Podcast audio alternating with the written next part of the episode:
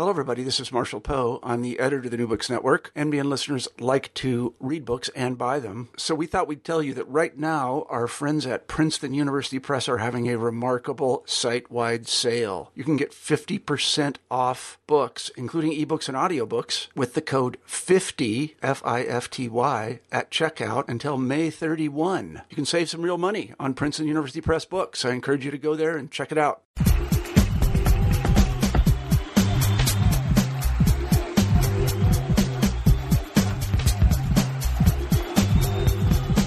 Thank you for downloading this episode of New Books in Sports. I'm your host, Bruce Berglund. For each episode of the podcast, we choose an interesting new book on some area of world sport, and we talk with the author.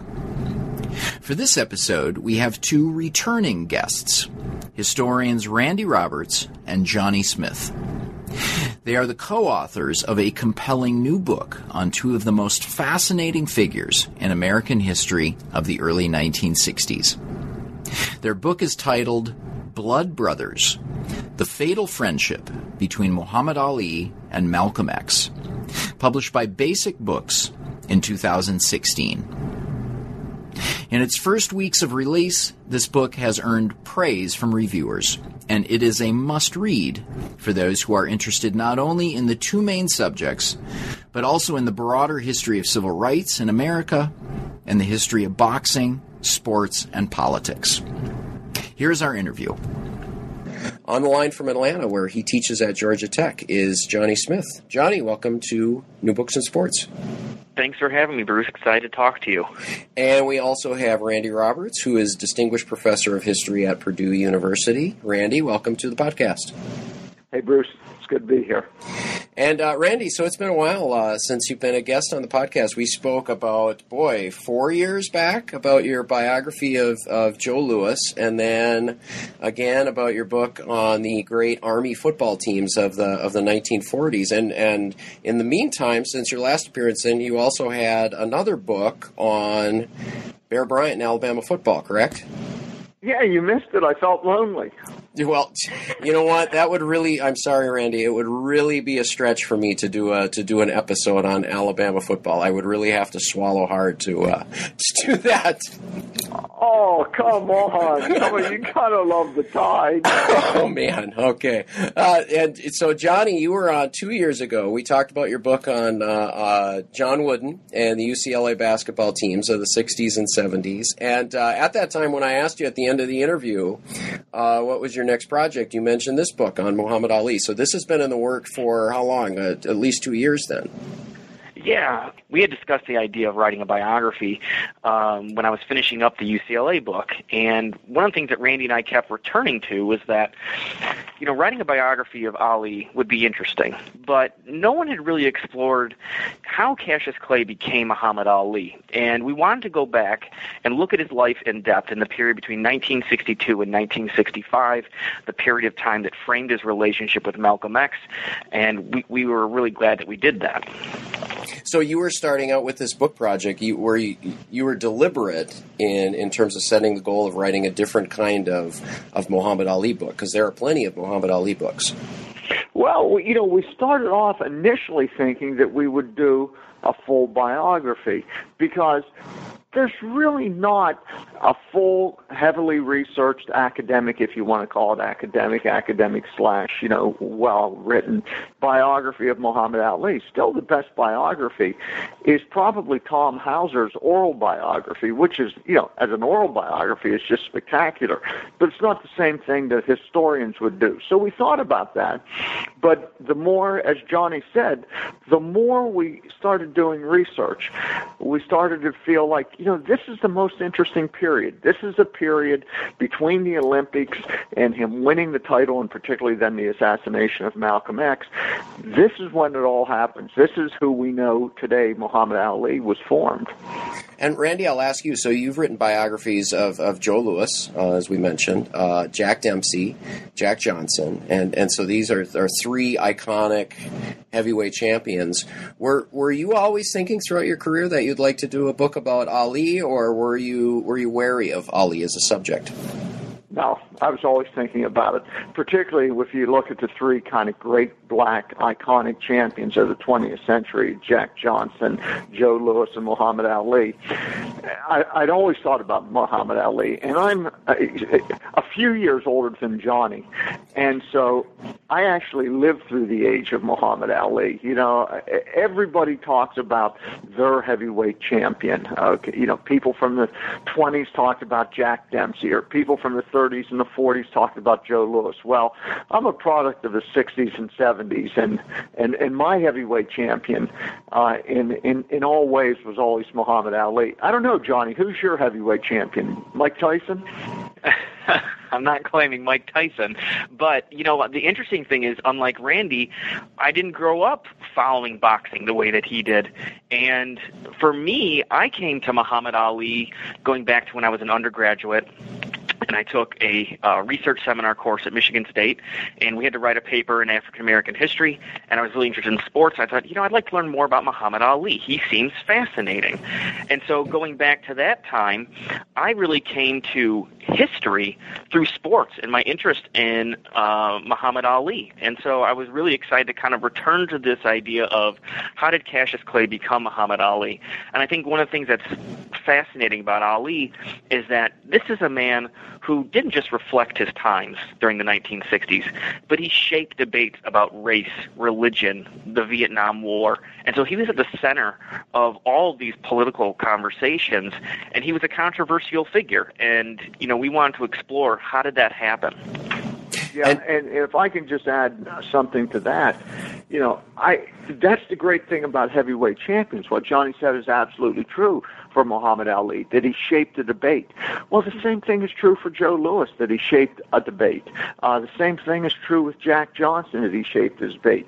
These these heavyweight champions somehow become kind of lightning rods for American society. Uh, was it uh, Eldridge Cleaver one time said that the, was boxing is a two-fisted testing ground of masculinity in America, and the heavyweight champion as a symbol is the real Mr. America. And I think that both Johnny and I probably believe this. This is this is accurate, and somehow they seem to incorporate the dynamics, the energy of a period. Mm-hmm. Johnny, let me ask you because I was actually thinking of this question as as Randy said he's a little older than you, and and he, you know, many of these events are in in his memory. Uh, did you have instances as you were writing the book and researching where Randy said, "No, I remember it was like this," and and uh, and you had to come back, "No, this is what we're finding in the sources." Was there a, a how do you say a tension between history and memory in the in the writing of this book? Uh, never, actually. I think, to Randy's credit, uh, he came at this subject like he would any other subject, whether he lived through it or not. I think the the really fun part of this book was the collaboration. And so, you know, one of the things that Randy and I did is we went on every research trip together. We outlined the chapters together. We had conversations about, you know, how we were going to organize the chapters, how we were going to um, write the transitions, and we had duplicate duplicate copies of every single source. We're talking about thousands of pages of material, FBI files, Malcolm X's papers, the papers of Alex Haley, uh, the Nation of Islam's newspaper, Muhammad Speaks, and dozens of other newspapers as well, especially the papers in New York where Malcolm and young Cassius Clay spent so much time together. And so we were always, you know, pulling out the same source and looking at them together, even if we weren't in the same room. We could talk about these things over the phone, and and that was exciting. That was fun. That's what I think really uh, energized the both of us. Is that when we would each get excited about something, looking at a source or having a conversation about how to construct a storyline, uh, we were doing it by looking at the same sources. The only difference is Johnny could locate the sources way faster than I could locate the sources. and I, and I will add. So after Johnny talks about this this real collaborative work, that Johnny, you were once uh, Randy's student. That's right. I was. You know, I remember when uh, I was still at Purdue, uh, we were always talking about what would make a really good biography. And that's when we started the Ali conversation. Oh, As. Randy mentioned before, the fact that there wasn't a really serious, thorough biography of Ali was just stunning to us. And so, you know, even then we were talking about this gap in the literature. And, um, you know, so the seeds of this project went back to the time when, when we were uh, together at Purdue. But then after I left and I was finishing up the UCLA book, you know, we kept coming back to this idea of writing about Ali. Yeah, I think that uh, with all my graduate students, and Johnny in particular, but although I've had some really Yeah, you've had some. I've, graduate I've. I've interviewed I- a bunch of your students, so yeah, there- you've had yeah, some. I, and I don't want to say Johnny in particular, although Johnny's spectacular, but so is Aram Goudsouzian, so is David Wilkie, so are you know, and I could go on. But um, you know, Johnny and I particularly would talk a lot about books, and I do this with all graduate students. So, and, and it's just, it's because it's what we do, it's who we are, it's it's the profession we're in. Okay, what would be a good book?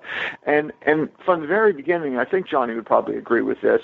Uh, you know, I try to get graduate students to think about writing books, not writing a dissertation, not writing papers, but writing books and books that other people would like to read. Uh, Aram Goudsouzian one time um, he commented and, and he, he said it publicly, and I, I, I didn't even remember the con- conversation, but his first book was on Sidney Poitier, and he came to me one time and he said, you know, that would make a good book. And he gave some instance why it would make a good book. I said, yeah, it would. Why don't you write it? And, and, and it was the first time he said that he ever thought that, yeah, why don't I write it? But uh, I th- I'm sure Johnny had the same experience. Uh, and and you, for some reason, Johnny and I just talked a whole lot more, I think, than I talked with other graduate students. Randy was a great mentor, without a doubt. Um, going to Purdue was the best decision I could have made for my career because I was learning from someone who did what I wanted to do, and so it was. I benefited in all sorts of ways of learning about how to conduct research, how to how to write a book. Um, and I think, you know, with my first book on the UCLA dynasty and John Wooden and the politics of the 60s and 70s, um, a, a colleague had once said to me, you know, you can see Randy's imprint on the Sons of Westwood. And I took Yeah. it as a compliment because it meant that I absorbed uh, a lot of what he had taught me. Well, let me ask about that then. Uh, you've both written written biographies before. So, Johnny, your your book about uh, UCL basket, UCLA basketball really has John Wooden's life at at its center. So, you've done biographical research. What new challenges did you find in in writing about these two subjects, who are as as well known and as well studied as Ali and Malcolm X?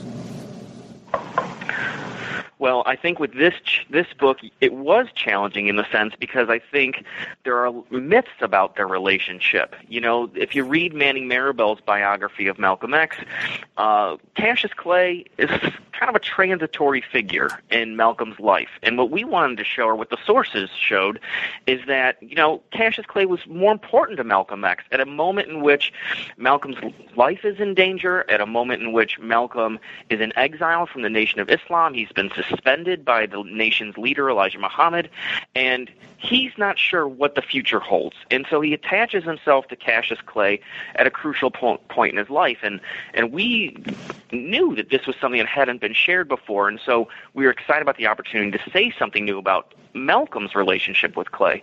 On the flip side, we also thought that no one had really explored in depth the impact that Malcolm had on the political attitudes and the religious uh, beliefs that Cassius Clay had and how he evolved into the man who became Muhammad Ali. And so you know, we, we really felt that our sources allowed us to go in a direction that no other biographer or no other writer had uh, to date. you know, it was uh, it was interesting writing this book because one of the books we had to come to terms with is the autobiography of Malcolm X, which presents all kinds of problematic issues. I mean, to begin with, it is an absolutely brilliant, riveting autobiography. Okay, I think anybody who's read it would agree with that. However, it's not really an autobiography. I mean, it's it's not a book that Malcolm X wrote. Malcolm X told his story to Alex Haley, and Alex Haley wrote the book. And after Malcolm died, the book was changed a little bit and shaped, and and and it and and and there was an agenda by Alex Haley. He had an agenda, and so you know, if you think about dealing with that book as a historian, and that book becomes very important to us. If you think about that book, is it's it's a autobiography written by somebody else other than who it's purportedly by, who has a particular agenda, and the main person has has already died. So I mean, I think it raises some really interesting historical questions. Do you agree, Johnny? Absolutely. I mean, if you read um, David Remnick's book and other books that have uh, explored Muhammad Ali and Malcolm's relationship, they all rely on the autobiography. And there's some parts of the autobiography that can be easily verified, that can be confirmed. But as Randy suggests, there are some other parts that raise questions that you can see in the epilogue of the autobiography autobiography, for instance, Alex Haley gets some of his um, chronology wrong. He makes some mistakes, and I it's pretty clear that he stretches the truth in some instances as well, which we wrote about. Um, and so well, that was probably, as Randy said, the source that we had to confront in terms of the story, because what's happened is is that other writers have used the autobiography and told and retold the same stories using the autobiography, and that's where the myth making myth making around the relationship between Clay and Malcolm really took shape. Uh, Randy, I want to uh, ask you a question about uh, uh source material. And uh, I remember when we spoke about uh, your Joe Louis book, you noted that there were very few sources uh, with Joe Louis's recorded words, whether something he wrote himself or others uh, writing down what he had said. So, how was it to go from writing a biography of a person whose voice appeared only rarely in the book to going to Ali, who uh, never stopped talking? Well, and Malcolm X. And Malcolm X. Um, it's it, it night and day. Uh, one of the things, and Johnny was so good at collecting these things, is you know we just using YouTube and other sources. I mean, we were able to get so many speeches, so many interviews, and so their voices, his voice Muhammad Ali, Malcolm X, Cassius Clay, their voices are became part of my daily life. I you know I could hear it in my sleep, and listening to the voice, what we were able to ascertain, uh, able to find is suddenly we could hear the changes in Cassius Clay's voice. Suddenly, oh, his words that he was picking are really Malcolm's words, and the expressions that he uses are from Malcolm, and we had heard him before. We had heard Malcolm say this or this sentence or that sentence. And we can hear how Cassius Clay kind of almost the, the voice of Malcolm inhabits him.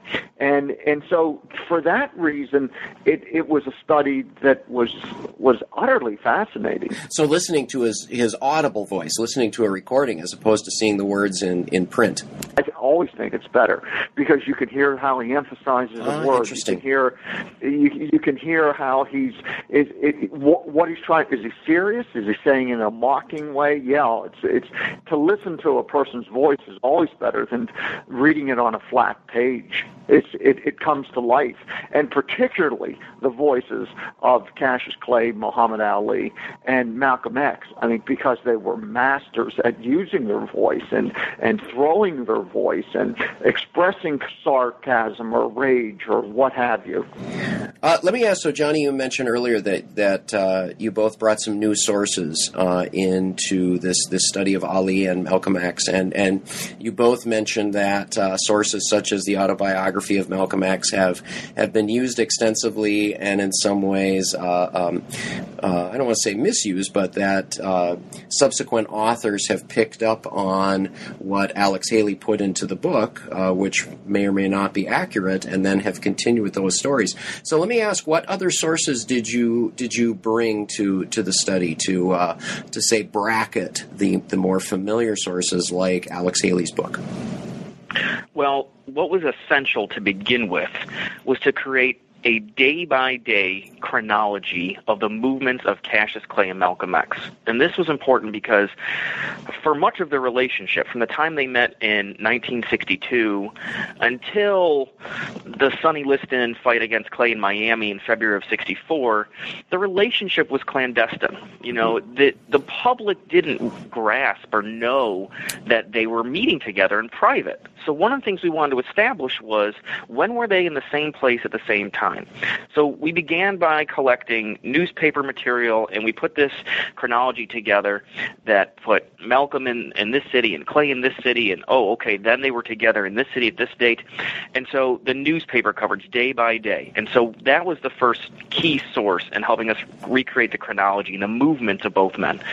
Then what we did is once we had the chronology pretty much set, we looked at Malcolm's FBI files and the FBI files of other uh, figures in the Nation of Islam, because that then gave us an insider's view of what was happening inside Malcolm's mosque in Harlem, inside the nation's headquarters in Chicago, and it helped us read the movements of Malcolm and Clay in a way that no other historian or biographer has in the past.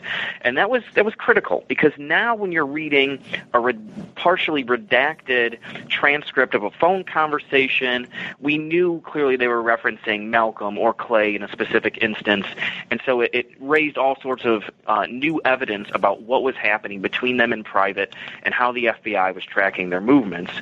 And then the, the other source I talk about, beyond just interviews and, and uh, videos and, and speeches that Randy referenced earlier, was in the spring of 1964, Muhammad Ali and Malcolm X both went on a trip to Africa and the Middle East. They, they did not go together, as many people know.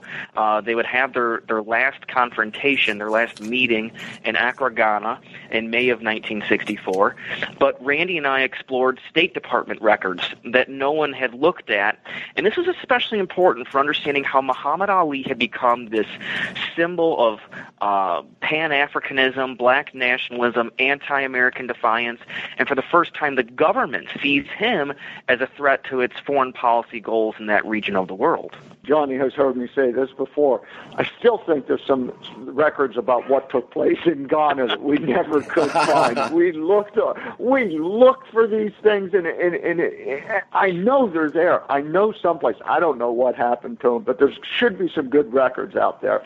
The other thing is there was a guy by the name of Jack Olsen ส who wrote a book uh, early on in the mid '60s about Muhammad Ali, and he it was came out as a series of articles first in Sports Illustrated. Well, he had done a significant amount of interviews in that 65, 66 period. So very close to the period that we studied. Uh, interviews with Muhammad Ali, with with uh, uh, his father, his mother, his people in his entourage, uh, and, and we were able to find those interviews.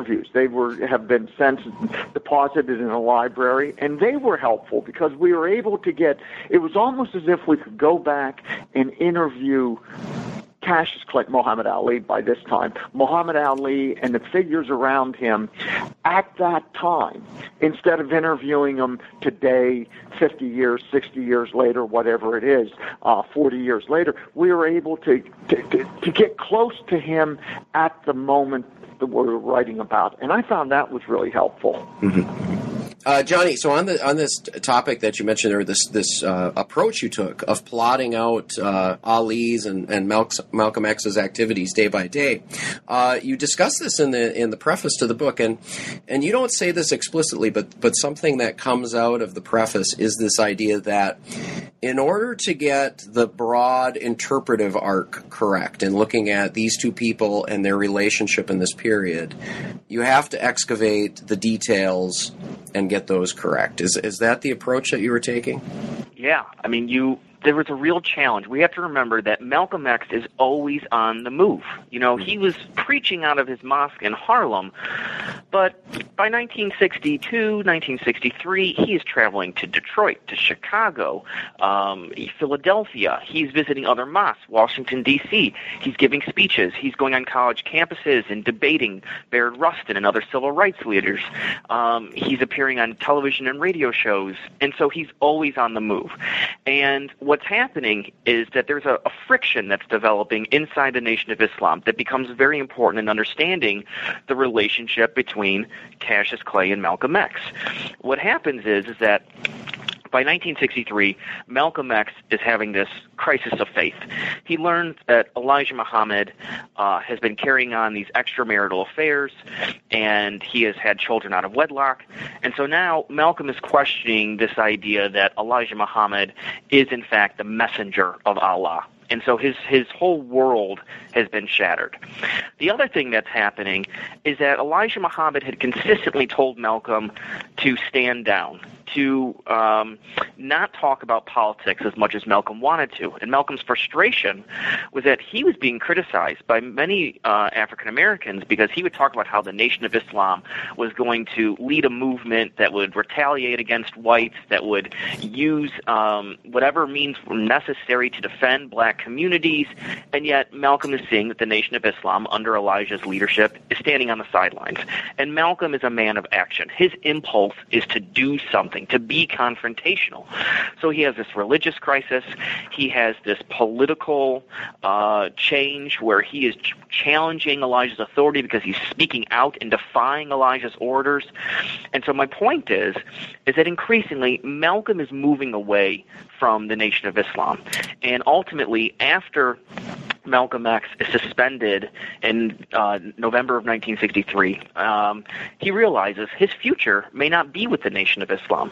And yet he also recognizes at that same time that Cassius Clay, on the verge of fighting against Sonny Liston for the heavyweight championship, may be exactly what he needs in his life to build a new movement. I think there's so much that he was saying there. It's, it's interesting. And one of the issues that Johnny and I talked about, oh God, I can't, I can't re- remember how many times we talked about it, is what was on Malcolm's mind. Mm-hmm. Uh, when was when did he realize that there was going to be no going back to Elijah Muhammad? Uh, because we'll see signs of it that you know clearly he's ready to break. Clearly he's ready to get uh, Cassius Clay, Muhammad Ali to go with him. Okay, he's going to form his new organization. But then we'll see the next there's a sign that he's holding out hope that maybe it won't be. He won't have to break with Elijah Muhammad, and so he kind of he goes back and forth. Um, I don't know if Johnny would agree, but there's probably never a moment that we could absolutely say, "Aha, here is the time that he finally made up his mind." And to me, that becomes a very human story. It, this is how we all are. You know, we go back and forth. It's not cut and dry. Sometimes historians make make biographies seem so so certain Okay, the person is sure he's moving this way, he turns this way. In point of fact, we waffle all the time. Mm-hmm. And that was something striking in those chapters of the book where you were uh, showing Malcolm X's, and and as you said, almost on a daily level, is how he was debating back and forth what he was what he was going to do, and at the same time, what was happening with with Cassius Clay? Was he uh, uh, was he also being drawn back and forth between Malcolm X and Elijah Muhammad, or was he moving steadily in one direction? That's interesting. Um, in some ways, we can see the agony of Malcolm X, a, a person who I, I, have no question loved Elijah Muhammad, did not want to break with Elijah Muhammad. Uh, yeah, Elijah Muhammad was the reason that he got out of prison, that he became famous, that he that he found the cause. I mean, this is a person he deeply reveres, and so we can see the agony with Muhammad Ali, you can't say it. Mm-hmm. Okay, I, I mean it's it, it looks as if he's going directly with with uh, Malcolm. It, we can see it all along. And then all of a sudden he makes the decision and he goes with Elijah. So that going back and forth isn't there with him. The soul searching. I never really saw, and maybe Johnny can change this for me, but I don't know if we ever really saw the same kind of soul searching that Malcolm went through. I think Randy's right. I mean, it's it was clearly visible um, in Malcolm's actions that he was going back and forth about. Okay, I've been suspended from the Nation of Islam. Elijah Muhammad is testing me. Uh, I at first he thinks when this suspension happens on December 1st, 1963, oh, you know the suspension will be lifted. He's just trying to demonstrate his authority here. I'll be back in the Nation of Islam. But, you know, December passes, January goes on. It's February, and Elijah has not lifted the suspension. And as we get closer to the fight in um, in Miami between Clay and Liston, that's when Malcolm starts to have to have some doubts about his future. And he he knows what he does know is that whether he returns to the Nation of Islam or he is permanently dismissed from the movement, he wants Cassius Clay in his world. And he also knows that Elijah Muhammad is going to want Cassius Clay the new heavyweight champion in his world. So Malcolm recognizes that while he's got one foot in the Nation of Islam and one foot out the door, he wants to hold on to Cassius Clay. Because Cassius Clay is going to become valuable. Cassius Clay is exactly what Elijah and Malcolm wanted to help build their movements. He was the kind of person who could draw other young, frustrated black men into a movement. He could be someone they could build uh, uh, thousands of followers around. And so Cassius Clay's value is becoming significantly greater to Malcolm as he's thinking about a life without the Nation of Islam. And the interesting thing is, is after Cassius Clay wins the heavyweight title, Sonny he defeats Sonny Liston the night that he defeats him, afterwards he goes to a party and he's with Malcolm. And Malcolm is happy. He's calling friends back in, in Harlem and New York. You know, look what my little brother did. Look what the, cha- you know, the new champion. And he can see, I mean, he is tied to Cassius Clay. I mean, they're, they're, they're joined at the hip. And then he leaves. He goes out of the room for a little time and Cassius Clay turns to Jimmy Brown, the great football player, and says, "You know, I don't think I'll be able to stay with Malcolm. Huh. You know, I'm going to have to go with Elijah Muhammad." And it's like, what? Where does that come from? Uh, so it, it becomes a really interesting story, uh, and and we go back again to the idea of who is Cassius Clay. And we talk about the different faces of Cassius Clay. You know, we talk about, you know, the Cassius Clay of the Olympic Games, Cassius Marcellus Clay and the Louisville Lip, and Cassius X, and finally Muhammad Ali. But trying to figure out exactly who he is is a pretty difficult, a pretty difficult chore. Yeah, yeah. So, and what struck me, so you, you write about these different masks that Cassius Clay puts on in the in the early '60s. Uh, but what also struck me is that even though even though he was convincing as he took up these different masks, he also shows himself. I don't know the word to use as as innocent or or easily led. Is is that a correct view of him during these times? He's young. He's certainly young, and he's he's pulled in different directions. Well, I think he recognizes the more time he spends with the Nation of Islam, certainly by 1962, by the spring of 1962, he knows he cannot divulge to the public his involvement with the Nation of Islam. He's aware. He's certainly conscious of the idea that the Nation of Islam is known as a hate cult, as a as a violent sect. Malcolm X is the most hated black man in America, who is he's looked at as a demagogue. Um, so Cassius is is shrewd. He knows he can't share his relationship with the ministers in the Nation of Islam. At the same time, he tells reporters that he reads his Bible while he's you know in private going to these meetings and learning about Islam. Um, and so, you know, Cassius Clay you know, he is presenting himself one way in public, and yet at the same time, when he's in these meetings in the Nation of Islam's mosques, um, he presents himself another way. And I think between 62 and 1964, he is conflicted in some ways. You know, he was raised in the church. His mother had taken him to the Baptist church. And what happens when he goes to the meetings of the Nation of Islam, though, is he questions Christianity. And he questions what he's learned in the church.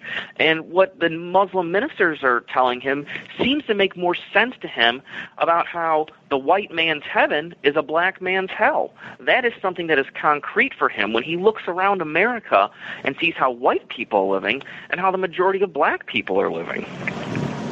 Let me make an analogy with um, with Cassius Clay.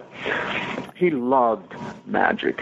Okay, you know, mm-hmm. all of his life yep, he loved yep. magic, and he would do tricks. And I, you know, I, I was actually with Cassius Clay a few times, and I saw him do this. I saw him do tricks for people, and he had a few tricks, you know, prop type of things he would do all the time. Well, the key to magic is you do the trick once, and boom, It's magic. You don't do it again. You don't you don't repeat it and repeat it and repeat it and let people you know closely scrutinize you to figure out what the trick is. Cassius Clay, Muhammad Ali, would do that. He would do the trick, and then he would do it over, and he would do it over, and it would be, and do it over. It was almost as if he was trying to fool you, to trick you, that it was magic. But then he wanted you to see what the truth was. Oh. And this is the way he lived his life. Um, you know, he would, he was, he was disguising what he was doing. He wasn't saying he was joining the Nation of Islam. He was, sta- he was keeping a, a, an arm's length away from the nation, but yet he would give the nations the, the patter, the, the, the speech, the, you know, the, the ideology would all come from him. He would say to somebody, oh, you, you know, I wonder if there's spaceships up, up there in the sky, you know, referring to a Nation of Islam belief. And so he's he's this odd character of hiding his true feelings, but yet trying to reveal his true feelings. And it, it, it makes him a really interesting character to study. So let me ask you, in, in just talking about Malcolm X and, and Cassius Clay, uh, we get something of a different interpretation just from what you two have, have said. Yet in the book, in the preface to the book, you write that your two subjects, Ali and Malcolm X, share the same DNA. What what do you mean by that? I think what we're talking about there's is the origins of their frustration. You know, Malcolm's father uh, was a Garveyite, black nationalist, and uh, Malcolm, when he was a little boy, heard his father, you know, talking about uh, white supremacy and this outrage. Cassius Clay grows up in a household where his father also is outraged by the fact that the white man holds him down. And so Cassius Clay hears this message over and over again from his father that don't trust the white man. The white man is dangerous. You know, Malcolm's father said the same thing in his household. And so one of the things that we talk about is is that the incredible influence their fathers had on both of these young men. That both of them saw their fathers um, suffer, endure pain from discrimination, from racism in America, and and so there's a bond there between Clay and Malcolm that they both saw the world through the same lens. They both saw the ways in which whites um, brutalized black Americans and treated them as second class citizens. And so you know, as much as Cassius Clay could come off as sweet and funny and innocent, the fact is is that the more he spends time with the ministers in the Nation of Islam, he begins to become he begins to reveal, I should say, the anger that has been buried beneath the surface, the frustration. And the reality is is that after he breaks with Malcolm X, we see it more and more. He's more vengeful, he's more spiteful. He's he's even ugly in the way that he talks about other black folks. You know, he calls Floyd Patterson an Uncle Tom, and he doesn't hold back in any way. And you know, that's the way that Malcolm had once spoke before uh, he had gone to Mecca. You know, Malcolm would criticize Martin Luther King and call him an Uncle Tom. And so these are two guys who share the same frustration and anger. And they're also two that express themselves the same way. They're both incredibly verbal. You know, they're fighters. Uh, they're arti- they're articulate. I mean, there- there's so much in common between the two, and they'll ultimately follow the same path. They just don't do it exactly the same time.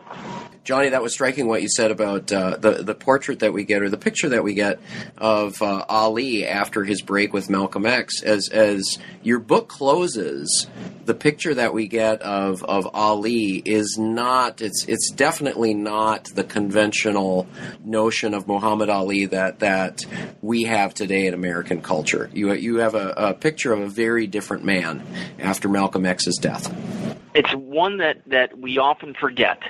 And Randy and I thought that it was important to show how Ali responds in this moment when Malcolm has been murdered in front of his wife and children. And Ali has nothing to say about how it's incredibly sad, how he's uh, grieving this loss. And the irony is, yes, yesterday or was yesterday April fourth or um, the anniversary of Martin Luther King's assassination, and I saw Yep. someone tweet out a newspaper clipping of how when Martin Luther King was killed, Muhammad Ali didn't want to say a whole lot. He told the reporters because he didn't want anyone to think that he was making some kind of political statement about his own situation with Vietnam, but that you know, Martin Luther King was a great man and that he will be missed and that it was a sad day. You'd never heard anything like that in 1965 when Malcolm X was killed. And Malcolm was far closer to Ali than Martin Luther King was. Yeah, and, and a year before, Ali had been was playing with Malcolm's children in Miami, and you know, bouncing him on his knee. Uh, you know, but he but he says nothing. Yeah, it's an interesting, it's an interesting phenomenon. I want to ask about the, the name Muhammad Ali. Uh, you you point to that uh, um, Cassius Clay adopting the name Muhammad Ali as as really the point at which he breaks from from Malcolm X. Yeah, he, he was given the name by Elijah Muhammad. And so by accepting the name, you know, he's accepting Elijah Muhammad.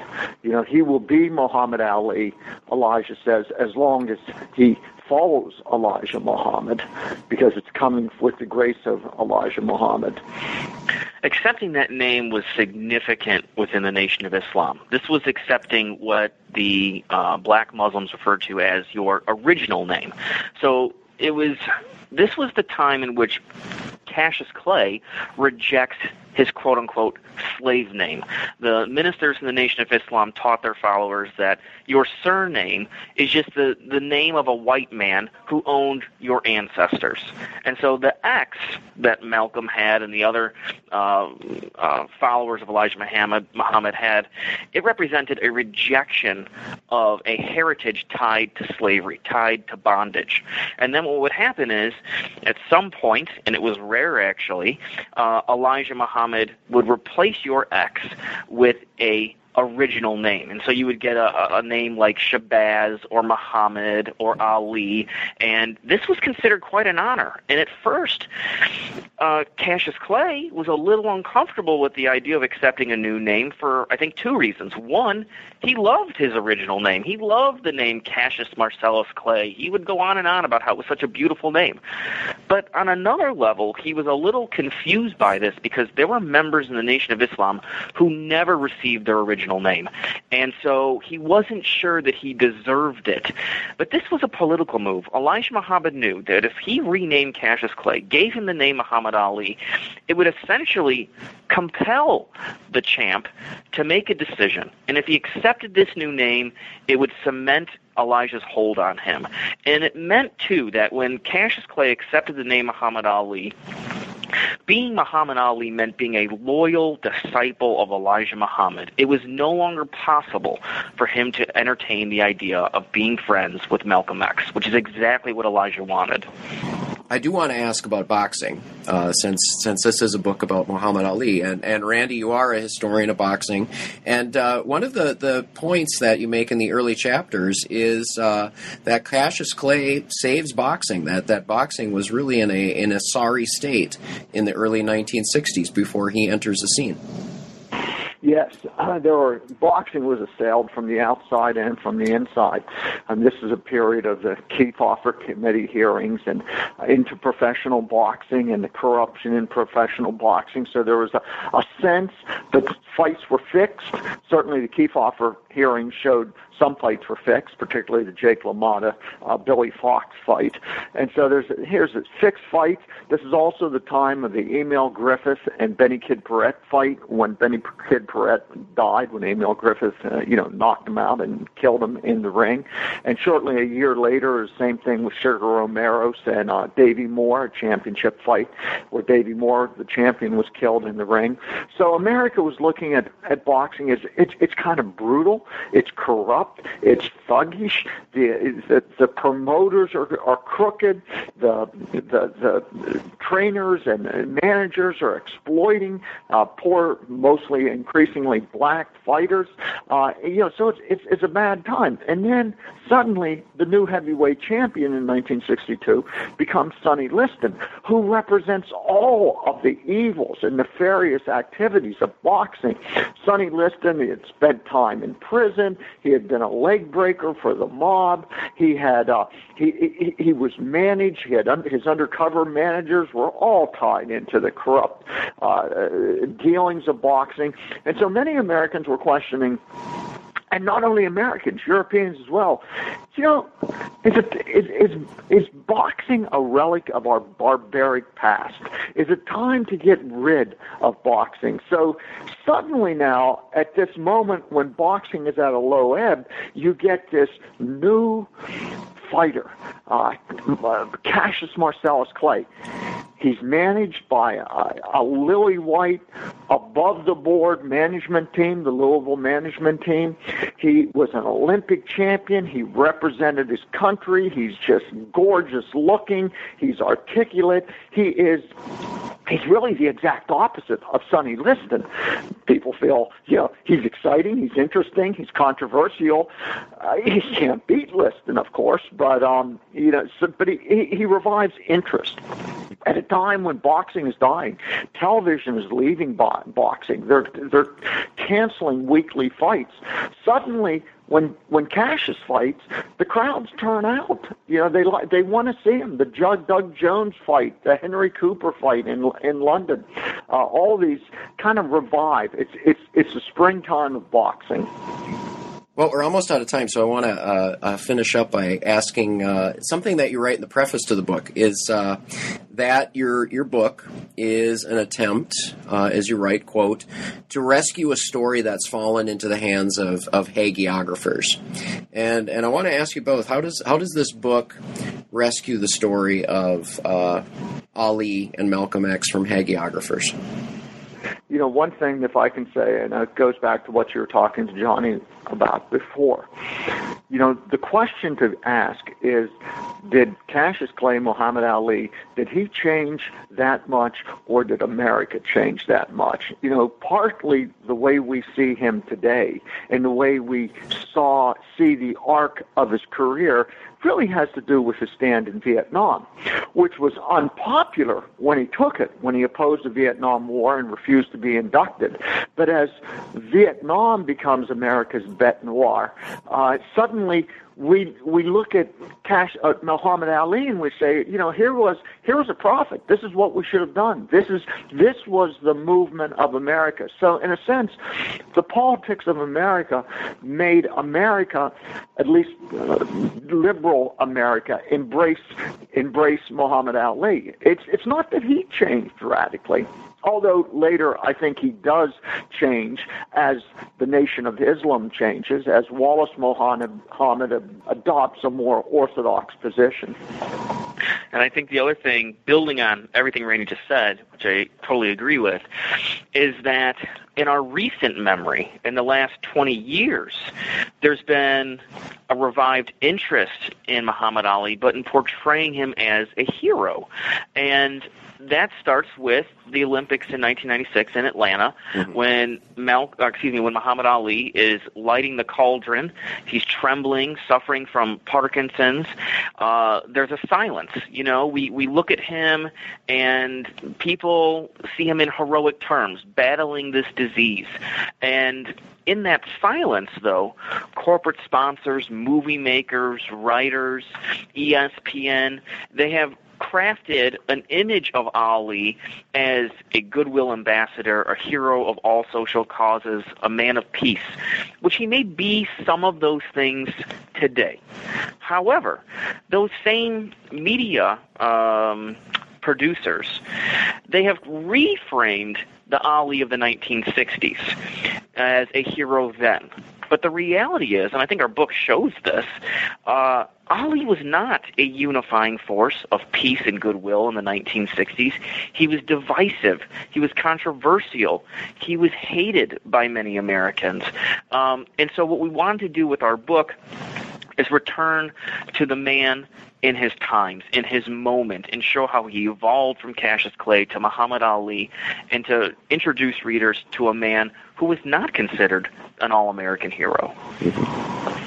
and I'll ask Randy had mentioned at the top of the interview he had thought of uh, you both had thought of doing a complete biography of Ali. Would you uh, consider continuing the story forward from this point? In some way, not as a full biography though but uh, you know, be, there's other points in his life and his conflicts with Joe Frazier, and there's other, I think, really interesting parts uh, that that would be interesting to look at, but not as a not as a full life, I don't think. Yeah, I agree. I, I wouldn't want to do uh, a full biography at this point, but I think there are parts of his life in the 1970s that would interest me. Um, you know, the rivalry with Frazier, his fight with Foreman. Um, and I think there's space for that. I think we're going to continue to see more work on Muhammad Ali. I know of some other books uh, by prominent writers that are in the pipeline, and so I look forward to seeing what they have to say. You've been listening to an interview with Randy Roberts and Johnny Smith about their book, Blood Brothers The Fatal Friendship Between Muhammad Ali and Malcolm X, published in 2016 by Basic Books. New Books in Sports is part of the New Books Network, which offers dozens of channels of podcast interviews with the authors of new publications on subjects like religion, politics, and history. If you like what you heard here, please follow New Books in Sports on Twitter at New Books Sports or friend us on Facebook at facebook.com slash New Books in Sports. I'm your host, Bruce Berglund. Thanks for listening and enjoy your week.